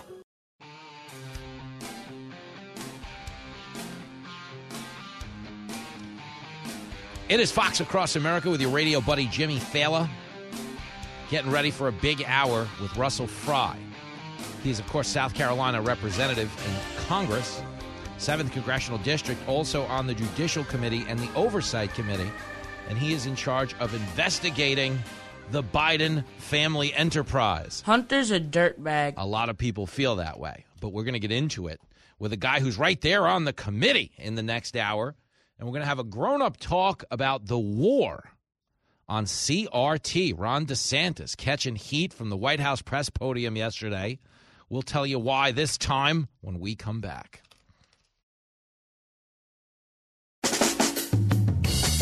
Live from everywhere USA, it's Fox Across America with Jimmy Failla. Here we go, here we go. Coming to you live from the greatest country in the world, broadcasting from the tippy top of the world famous Fox News headquarters in New York City. We're getting ready for a big hour of Fox Across America with your radio buddy Jimmy Failla. Russell Fry from the 7th Congressional District of South Carolina is going to be stopping by. And he is, of course, a member of the Judiciary Committee and the Oversight Committee tasked with investigating the President of the United States, Joe Biden. Uh oh, I'm in trouble. We don't know where this is going to go. The classified documents thing just keeps getting messier and messier. Uh, what we do now know is that, yes, Biden has misled the public on multiple occasions in terms of what he had and how he got it. It went from, well, it was, you know, just the one time we had those documents at our office at the University of Pennsylvania. Then it was like, all right, fine. So uh, we had one in our house, but that's it. then it was like, all right, well, we got one in the garage. That's the, the other one in the garage, and then we're good. And then we found out there were six more documents collected over the weekend by the Department of Justice. That was embarrassing. It really was. But now we come to find out that Mike Pence was also paid a visit for his own retention of classified documents at his Indiana home. What in the wide, wide world of sports is going on here? We do not know. Uh, it is fascinating times here in this country, but the pendulum keeps swinging. Uh, at the very least, if you were just going to recklessly speculate about what's going on, which I don't like to do, you know, if you remember, there were people saying, well, they're planting these documents on Biden because they want to get him out of there. I don't believe that's true, not even for a second. Because as long as you have Joe Biden in office, it means the people behind the scenes running things get to be president. Okay, if you get someone younger and coherent in there, you're no longer the shadow president of the United States of America. Right now, as it stands, the reason you hear so much about Biden running again in 2024 is because when a guy like this gets up to speak, I'll lead an effective strategy to mobilize true international effort to pressure. Okay, you understand that guy is president in name only. Okay, there are people behind the scenes that are running this country. Tell him like it is. And if he goes away, so does their power. So I don't believe there's no one planting documents on Biden. The guy has a career of being sloppy, and the guy has a career of being a liar. I've played you a clip on this show that goes all the way back to 1988 when one of his failed presidential bids unraveled because of a series of lies that were told and sloppily so and that were easily disproven at the time. Guy said he went to law school on a full academic scholarship, didn't get one. Said he graduated first in his class, didn't get one. Okay, wasn't first. He was in the lower third of the class, and on and on, and he was forced to resign after plagiarizing an essay along the way. Joe Biden's always been a mess, and he's always been a sociopathic liar. Here's 1988. Let's take a quick flashback. I went to law school on a full academic scholarship, the only one in my in my class uh, to have a full academic scholarship. Went back to law school, and in fact ended up in the top half of my class. I was the outstanding student in the political science department at the end of my year. I graduated with three degrees from undergraduate school and 165 credits, only needed 123 credits. Biden now concedes he did not graduate in the top half of his law school class, that he does not have three degrees from college, and that he was not named outstanding political science student in college. Newsweek says Biden actually went to school on a half scholarship, ended up near the bottom of his class, and won only one degree, not three. Joe Biden ranked 76th in a class of 85 at the University of Syracuse Law School. I mean, this guy comes off this whole thing as a flyweight. Now Biden says Newsweek is right. His memory had failed him. And I'd be delighted to sit down and compare my IQ to yours if you'd like, Frank. Joe Biden was victimized by the truth. Bye bye, Biden. He may not know it yet, but I think this is very diff- going to be very difficult for him to recover. Is Joe Biden dead meat, yes or no? I think so. Joe Biden. What the hell were you thinking? He's not thinking. The guy just lies. Do you remember when he told you that Georgia's early voter ID law was Jim Crow on steroids? This is Jim Crow on steroids, what they're doing in, in Georgia. Do you understand? Worse than Jim Crow, asking someone to see an ID. Never mind, the law that he characterized as Jim Crow on steroids is now responsible for the largest early voting turnout in the history of the state of Georgia. I don't know what you know about Jim Crow, but they weren't exactly big on getting out the vote. They were big on getting out the voters, like getting them out of the community so they didn't vote. They weren't big on actually getting registered votes. Georgia registered and calculated more votes in the past midterm election than at any point in the history of the state. But that's the kind of lie Biden tells. If you remember, he got out and told you border agents were whipping Haitian migrants. This despite the fact that the photographer who took the video said, Hey, don't get out there and say people are getting whipped. I know they're running with that on Twitter, but I took the video. Nobody got whipped. Okay, they were mounted agents on split reined horses, but Biden got out there anyway. It was like, Those people are going to pay. This is worse than slavery. We've never seen anything like it. That's who the guy is. Okay. He is a lunatic when it comes to the truth, he has no regard for it. So the reason he is so brazenly lied about this classified document story, one after the other after the other, is it's just he's not thinking about it. You know the story he tells about Amtrak? Well, when I was vice president, we had a guy, Angelo, came up to me and he said, Hey, Joey, baby, you know you've been on Amtrak more miles than you have on the Air Force One planes. That's how much you ride Amtrak. He was trying to make the case that he was Amtrak Joe. But what did we come to find out? That Amtrak Joe okay, who met with Angelo in this story he's been caught telling eight times, was talking to a man that had died eight years before he became vice president. This man needs a retirement home and a warm bowl of soup. But the point I'm making is yeah, we make fun of Biden's cognitive abilities, but the issue is not his cognitive abilities. Yes, they have certainly declined. Like, there's no way you can listen to this guy and go, oh, no, he's sharp as a tack. This guy right here, are you kidding me? This guy, he is on it. Make sure the television, the, excuse me, make sure you have the record player on at night, the, the, the phone. Okay, there's no way you listen to that guy and go, no, he's sharp as a tack. But you understand, even when he was younger, he was a guy that was just always completely full of every single time. So you can't take them at their word on anything when it comes to the White House and classified documents. Uh, you could take me at my word that I don't believe they were knowingly planting it on him to get rid of the guy. I do believe he was just sloppy and stupid. Uh, and I do believe there has been a double standard because what we're finding out now about Mike Pence is also very interesting. So the FBI, according to reports, came by Pence's house. He said, Hey, I have some classified documents. The FBI came by the house and got them. And now apparently the Pence story is over, I guess. But what's fascinating is with Biden, it was, hey, we found some classified documents in the office at the University of Pennsylvania. And the FBI was like, well, do us a favor. Go ahead, check all your other possessions. Let us know if you have any other documents lying around anywhere. Uh, and if you do, just bring them in and give them back to us. This is total crap. And why is it total crap? Because it's a big double standard. When there's a double standard, there's no standard. So Pence has documents, the FBI comes gets them. Biden has documents, Scouts honor. Give it to us when you can. Now, do you understand the reason that's a double standard, guys? Is because if Biden is possessing things he's not supposed to have, and the FBI gives him a heads up of, hey, we're coming over, guess what that does? It gives them time to get rid of anything else they shouldn't have. Correct the mundo. But they didn't get rid of all of them anyway. Biden is such a disaster. Because they just suck at everything. Okay, I don't know how the Pence story is going to play. We just know that the FBI came and got them. We know when it comes to Donald Trump, the FBI believed he had more documents than they thought he did, than he claimed he did. So they showed up guns blazing. Oh, hell no. You ain't going to be holding no classified documents. No, girl. FBI raid, camera crew in tow. And they wanted you to believe, oh no, we just happened to see the FBI and decided to film it. We sent over the camera crew from CNN. People aren't buying at CNN, you dumb bastards. How could they, knowing the FBI had tipped off CNN before the raid at Roger Stone's house? Just the same. You want me to believe? Oh, just randomly, you know, you're out cruising around looking for like a viral dog video, and lo and behold, we wound up on the same block as the FBI raid. CNN is the worst. They really are. Okay, but Biden's right up there with him. Here's Ted Cruz, guy you're going to hear on our show tomorrow. Uh, he is talking to the bottom line with Dagen McDowell and Sean Duffy.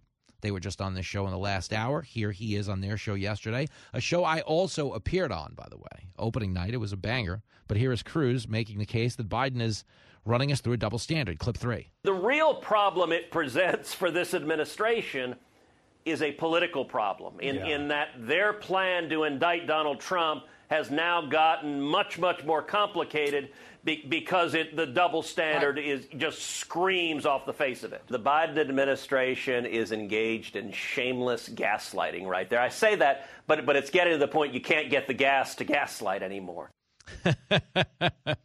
yeah, they're they're not gaslighting; they're electric lighting. If they gaslight, they'll actually get fined by the Democrats. Climate people, we can't have gas stoves. They're crazy. They're stupid, is what they are. It's really fascinating. Nobody's ever died of stove. When they talk about banning gas stoves, well, there's gases that you could breathe in, and then you would die, and then. Shut up! Will you shut up? No, you've never been to a funeral and been like, what did he die of? Ah, stove. Is a yeah, General Electric. Yeah, it was. He liked to cook pancakes on Saturday mornings, and you know, I breathed in the stove, and guy just dropped dead. Was yeah. It's never happened once. Okay, the reason they're trying to ban gas stoves is because if they can get you to shake your head to yes, gas stoves are dangerous, what they can ultimately do down the road is get you to shake your head yes to banning gas cars. You are correct, sir. There's an old rule in comedy you don't open with your closer. And what that means is, you know, you tell your craziest joke last because the room's not quite ready for it in the beginning. Never mind that you might not have anything that can follow that type of subject matter.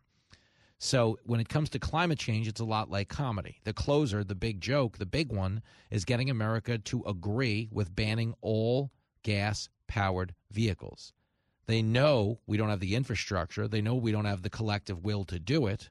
So they've got to start small. You don't open with your closer, which is banning cars. You open with a minimal joke, which is banning gas stoves. Okay, that's what's going on right now in the party.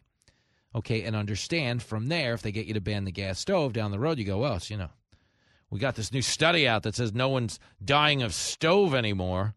What else is killing us? Oh, gas stove. Yeah, gas cars. Yeah, we got to get rid of those gas cars, is what we got to do. And that's exactly how this sort of thing works. It's all based on a lie. And if they can get you to buy the small lie, they can get you to ultimately believe the bigger lie. Okay, and that's where this classified document scandal was headed.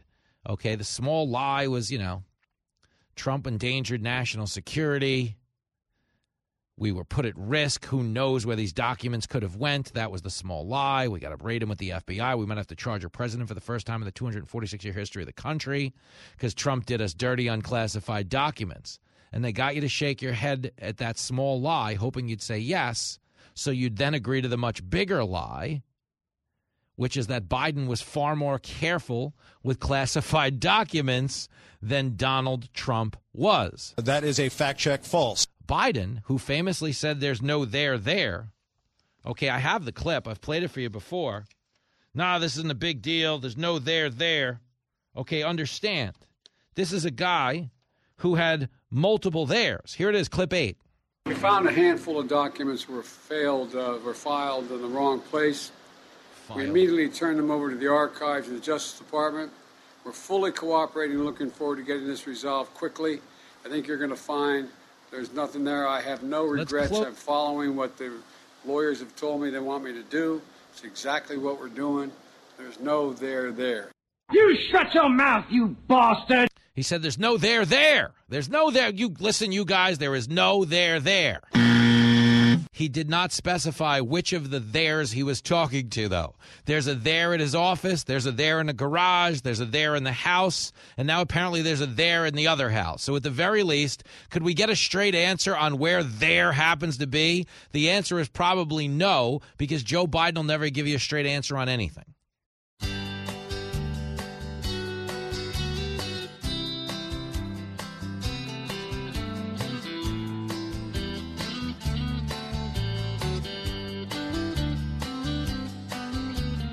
White House girls send Biden to bed early because he's really old and he's senile. He makes up so much crap, the country's worried. He's lying like it's going out of style. You can't hide Joe Biden's lies. For a while, they made Psaki try. I thought by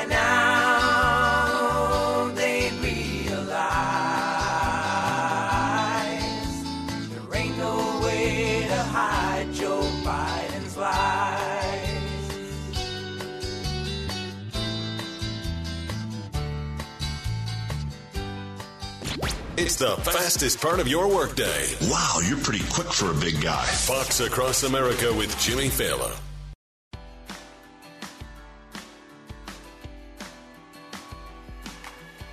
It is the high flying, death defying Fox Across America with Jimmy Failla. We're going to be rapping with South Carolina Congressman Russell Fry. He's stopping by in the next break to take us inside the investigations into the President of the United States, Joe Biden. Come on, man.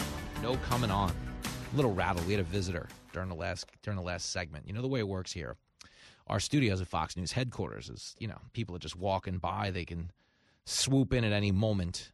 You know, like it'd be somebody like TV, like you're just sitting here and you know, Emily Compagno comes by and starts talking to you about her Oakland Raiders. And you're like, all right, that's enough, Em. Uh, get her out. Get her out of here. You know, but that that happens. You know, you'll be you'll be sitting here and the door swings open and it's a guy that comes on after me, Guy Benson, telling me about some funny story he told on Gutfeld, and you. Get him out of here. Get him out. The point is, we got to come back from commercial. We love these people, but uh, you never know what's going to go on at Fox News headquarters. It's amazing. It's like you know what it reminds me of?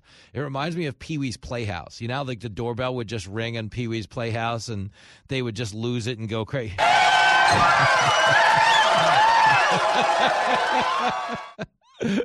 Somehow I gotta, you know, keep this thing moving so we can come back from break and do a radio show. And the show we're doing right now is pretty complex. I'm not gonna lie. Okay, with all this nonsense over classified documents. Okay, here's Trey Gowdy speaking to what everybody considers to be a double standard under the law. This is clip four. When you give consent to search, you can put restrictions on that consent. So I think what I hear you asking is, why did you do a consent search? Why not go get a search warrant? Not get a, why not get a subpoena? I mean, why are you asking for consent if you? We're talking about two separate issues: possession of government property, whether it's classified or not. You, you can't have government property, even if it's not classified. Right. And classified material. Why are you asking permission to do this when you have probable cause to go search? Uh-huh. I think he's got a point. Okay, and the point is there seems to be a little bit of a double standard in play. And we're still in the process of sorting it out. One of the things I'm trying to do on this show is I don't like to get on here and give you a heavy handed absolute as if I know everything when all the information isn't really available at my disposal because you can wind up looking really, really stupid. And if you don't believe me, ask all the people who said Trump should be banned from office for having classified documents, only to turn around and have their guy in possession of classified documents. really funny stuff, right? And what did they do? You know, oh, this is you can't have classified documents. Anyone who does it should be in jail. And then you find out they have them too. Oh, my mistake.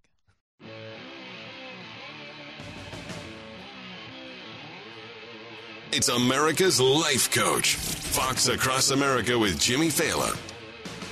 Oh, you heard the man, an America's Life Coach, fired up to talk to this next guest, a beer pong legend, turned congressman from the 7th Congressional District of South Carolina, Representative Russell Fry, back on the show. Hey, man.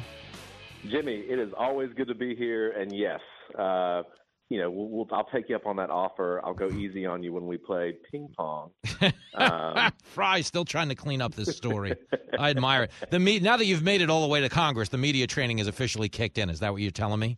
That's right. Yeah, we got our training uh, training orders like you know January third. We weren't sworn in yet. They were already handing out packets of everything that we needed to say and not say. Yeah, it's it's always more fun to elect to uh, interview guys before they get sworn in because they don't. They're like, I can't believe he answered that question. now it's all defense wins championships. I guess is what they tell you. Um, That's right. Well, let me ask you this because you certainly hit the ground running as a member of the Judiciary Committee, and you're also obviously on oversight and reform. Um, I mean, where do you, where do you even start? There's so there's just so much going on, so many moving parts. Where are we right now in your process? So you know, we got we got assigned committees last week. I'm, I'm incredibly honored to be on these committees. I mean, it's I think these these two in particular. Look, every committee has oversight capabilities in their jurisdiction, yep. but the oversight committee and the judiciary committee are going to be, in, in my opinion, you know, kind of the centerpiece of looking into this administration. And and look, like you said, there's a lot of layers of the onion to peel back at this point. You've mm-hmm. got the Hunter Biden stuff. You've got, you know, what happened with all the pandemic relief money.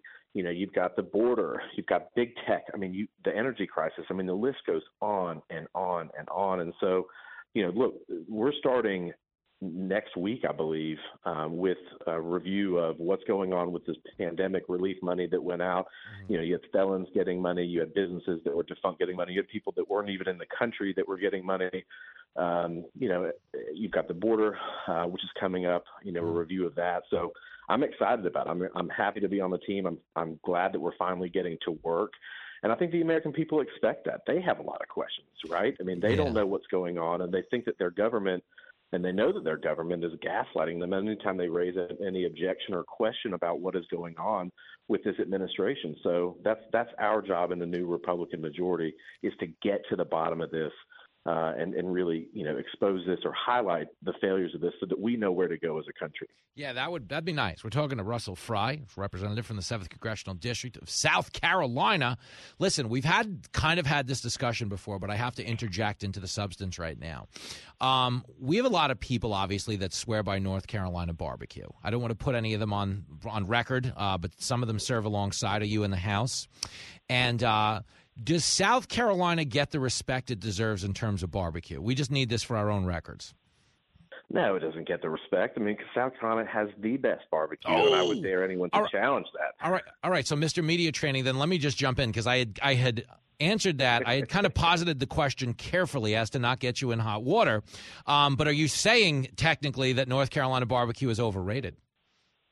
I'm not saying it's overrated. I'm just saying South Carolina just is is so exceptional. It's on its it's on its own wavelength. Really? All right, no, that's well done. Very well done. And that, I'm telling you, did they put put a shock collar around you in the beginning for the media? How does it work? Yeah, yeah, definitely shock collar, you know, prods, you know, beat, you know, beating stick, all the things. Old, old Russell would have been like, North Carolina sucks, and they would have been like, Ow! Yeah. Don't you dare! I'm be, kidding. I'd be, can- I'd be canceled tomorrow. I'm sure. You know, well, listen, man. I, I get sidetracked, but there are little things we keep tabs on on this show, and I always appreciate the candor when you come on. But I want some candor about a bigger issue, which is, as you said, we're trying to get to the bottom of what's going on in this administration. I don't feel like they're being forthright with the American people on anything you throw at me. So my question to you is you know, how do you get to the bottom of things with so much, I don't want to say obstruction, but there's certainly a lack of cooperation?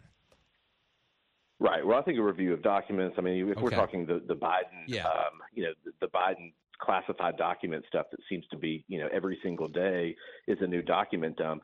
You know, look, there are people who have been involved that aren't, you know, either not tied to the administration anymore or you know who will talk. And, and this is i think where my you know i've got a legal background. This is where a legal background helps is that you can kind of start putting pieces together uh, to, to develop this. And, and if, if we go back to you know the old oversight days when they actually conducted the oversight um, they didn't do it over the last two years you know it wasn't it was always an administration that was blocking you and not you know, not giving or being forthright with the American people, but it took, you know, a lot of digging to get to this. And look, there's there's a lot of there's a lot of smoke here, right? Mm-hmm. I mean, you've got you know you've got documents that were discovered prior to an election but not divulged um, willingly Yep. until now. I think the American people rightfully have a lot of concerns about that and have a lot of questions about that. That it was, you know, in my mind, used for a political purpose so as to not harm an election. And here we are, um, you know, and it's at this point, what four? I think Yeah. four separate.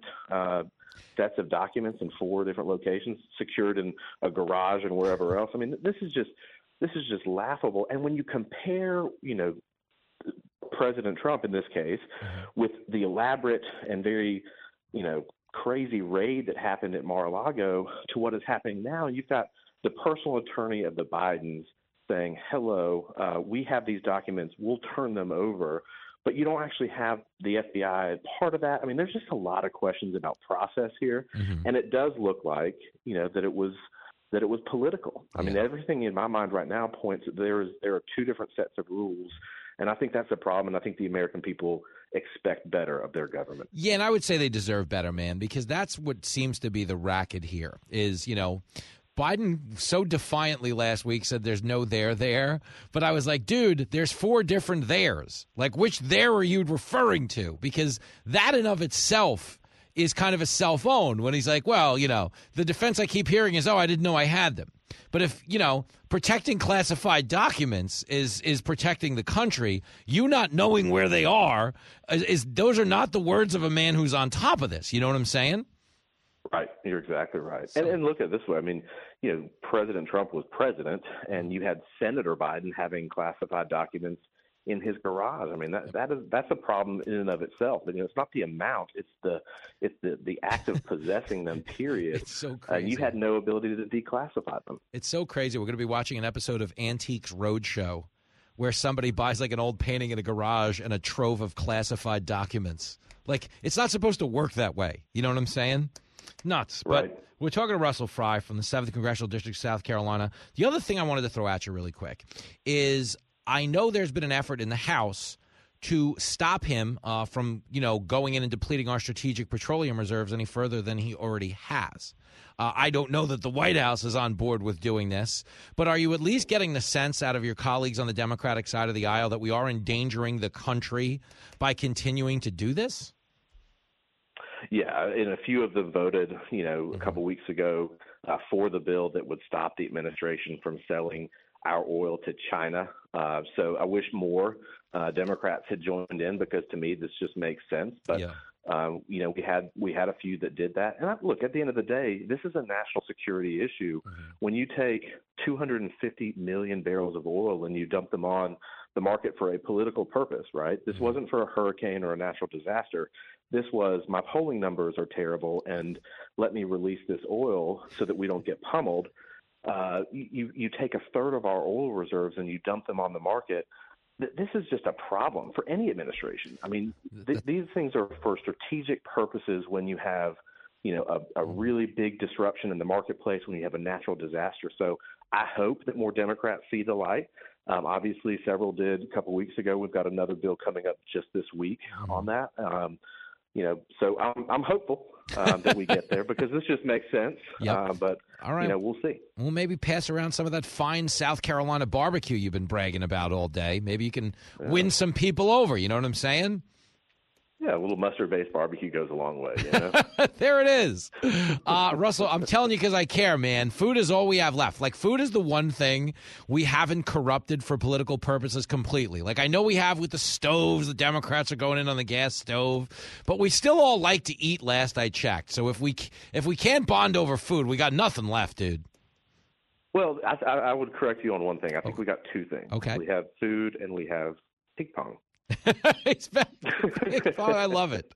It's uh, it's so funny, man. All right, we're gonna get we're gonna we we always like immortalize guests in a certain way in our studio. Guys that come on a lot that we like. We're gonna we're gonna prop up because we have a lot of props in this studio. We we're gonna honor you with the Russell Fry ping pong table before this is all over. That's my Oh, campaign be- promise to you. That'd be hilarious. I love it. All right, I'm on the I case. I'll have the prop department get moving. Thanks for your time today, buddy. I appreciate you. Thanks, Jimmy. Appreciate your time. There he goes, the great Russell Fry from the great state of South Carolina. He says, he says that South Carolina barbecue is the way and the truth. I don't know if he's right or wrong, but I know barbecue sounds great right now. You're killing yourself the way you eat. Y'all fat f- look at you. I got to tell you, I've been doing a good job, like Monday through Friday on TV.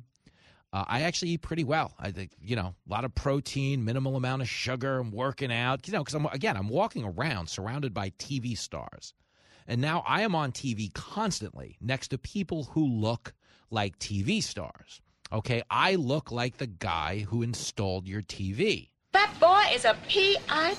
Pig. So I've been trying to play some defense, but once in a while, these Southern congressmen, Southern senators come on. Like we have Ted Cruz tomorrow. That's a problem for me because he brings up Texas barbecue.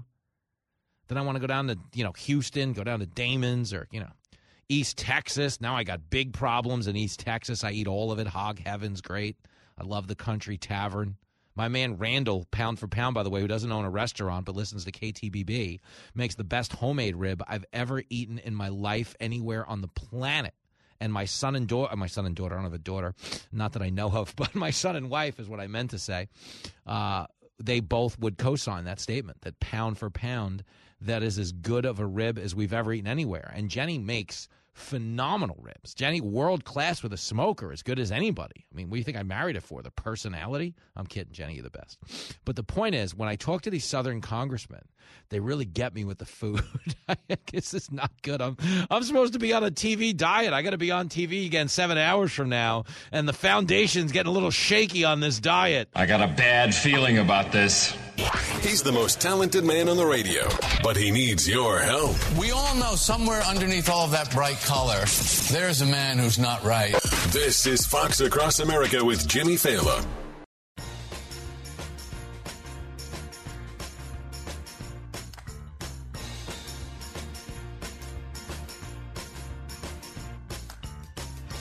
It is Fox Across America with Jimmy Failla. We're in the bottom of the ninth on this here television program, uh, excuse me, radio show. I mean, you are watching it, though, if you're on Fox Nation. We are on camera, and we are looking damn good on camera right now. That is a fact check false. All right, whatever.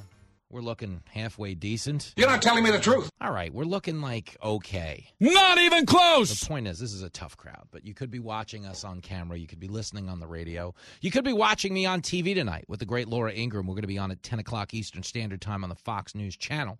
But right now, as we uh, round out the bottom of the ninth, uh, we go back to the phones really quick. I want to get my man Reese on from Sheridan, Wyoming. Yo, Reese. Reese. How you doing, Jimmy? I'm, Magaditos. Reese, I'm hungry, Reese. Now's no time for Wyoming food talk. Is this what you're about to spring on me? Yes, sir. You come on out here, and I will make you the best steak you ever had. Whoa! Let's talk about this, Reese. How do you cook a you steak? Got, you, you, go you ahead. Got, you got to bring you got to bring bring Lincoln and Okay. your lady. Whoa! too. Whoa! So you got if you if I commit to bringing Jenny and Lincoln to Sheridan, Wyoming, you're telling me steaks are on you. Yes, sir. That's that's- I will make you the best steak you ever had, my friend. Now let me ask you this really quick because it's a you're driving a hard bargain, um, and you know you caught me in a weak moment here with the food. Uh, how do you cook steak? Do you cook it on a grill? Do you cook it in a frying pan? Do you do a combo of both? What is the Reese way, or can you not share this with a few million listeners? Well, it's a, a little bit of a secret recipe, but I smoke my smoke my steaks a little bit Ooh. on the grill, Oh, Reese. and I have a, a special seasoning that uh, that I use, and it's it'll melt in your mouth, my friend. So if you think about the best steak you've ever had, that melts in your mouth, this will be better than that, my friend. Well, Reese, man, listen, you know I always appreciate your wisdom on the show, but this is kind of kicking a guy while he's down because it's only Tuesday and I'm not technically allowed to eat again until Saturday. And now you just dumped uh, Oh, steak. To, this could end bad. It could end bad. All right, Reese, I will take this under consideration and I will talk to uh, our overlords at KROE out there in Sheridan, Wyoming. Maybe Tommy B wants to book a market visit. We'll get him on the horn. But either way you slice it, I'm in big trouble. This could be a problem. Thanks for the call, Reese. It's Tuesday, folks. The way it works is I've told you this. I eat, I actually do. I eat pretty healthy during the week, and it does, you know, There's the small matter of Fox hiring a guy that follows me around and knocks the food out of my hand during commercial breaks. Put that cookie down now! But for whatever reason, it's only Tuesday. Justin, you know me. We talk food all the time. I have Friday energy right now. This is not good.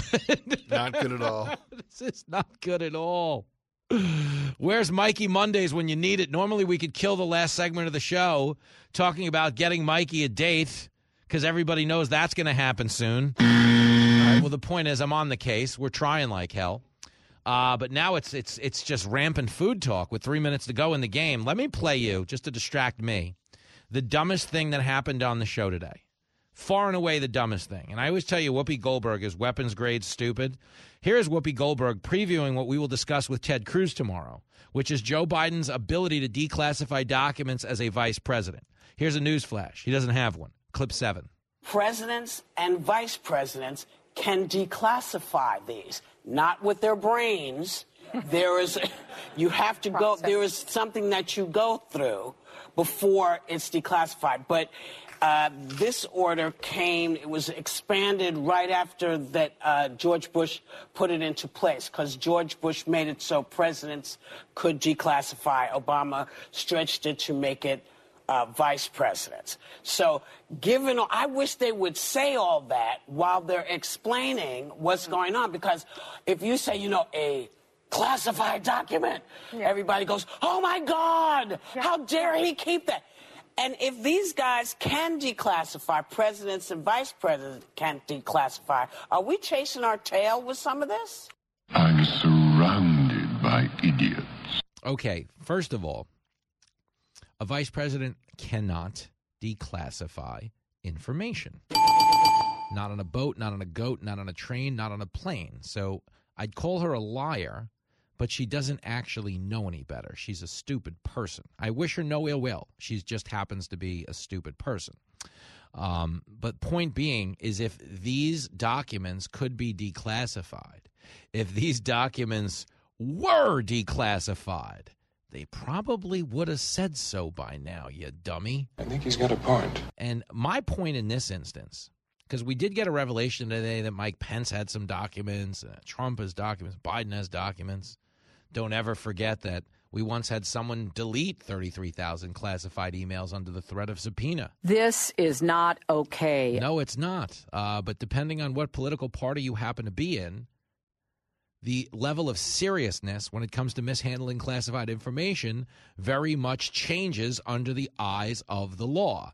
You, you know, you have classified documents at your mansion as a Republican, they raid the House you have classified documents on a private server outside a government SCIF and you destroy them under subpoena, they let you go free. I'm Hillary Clinton and I approve this message. The point being is when there's a double standard, there's no standard. So keep calm, carry on. We're back tomorrow to do the damn thing. I'll see you on TV at 10.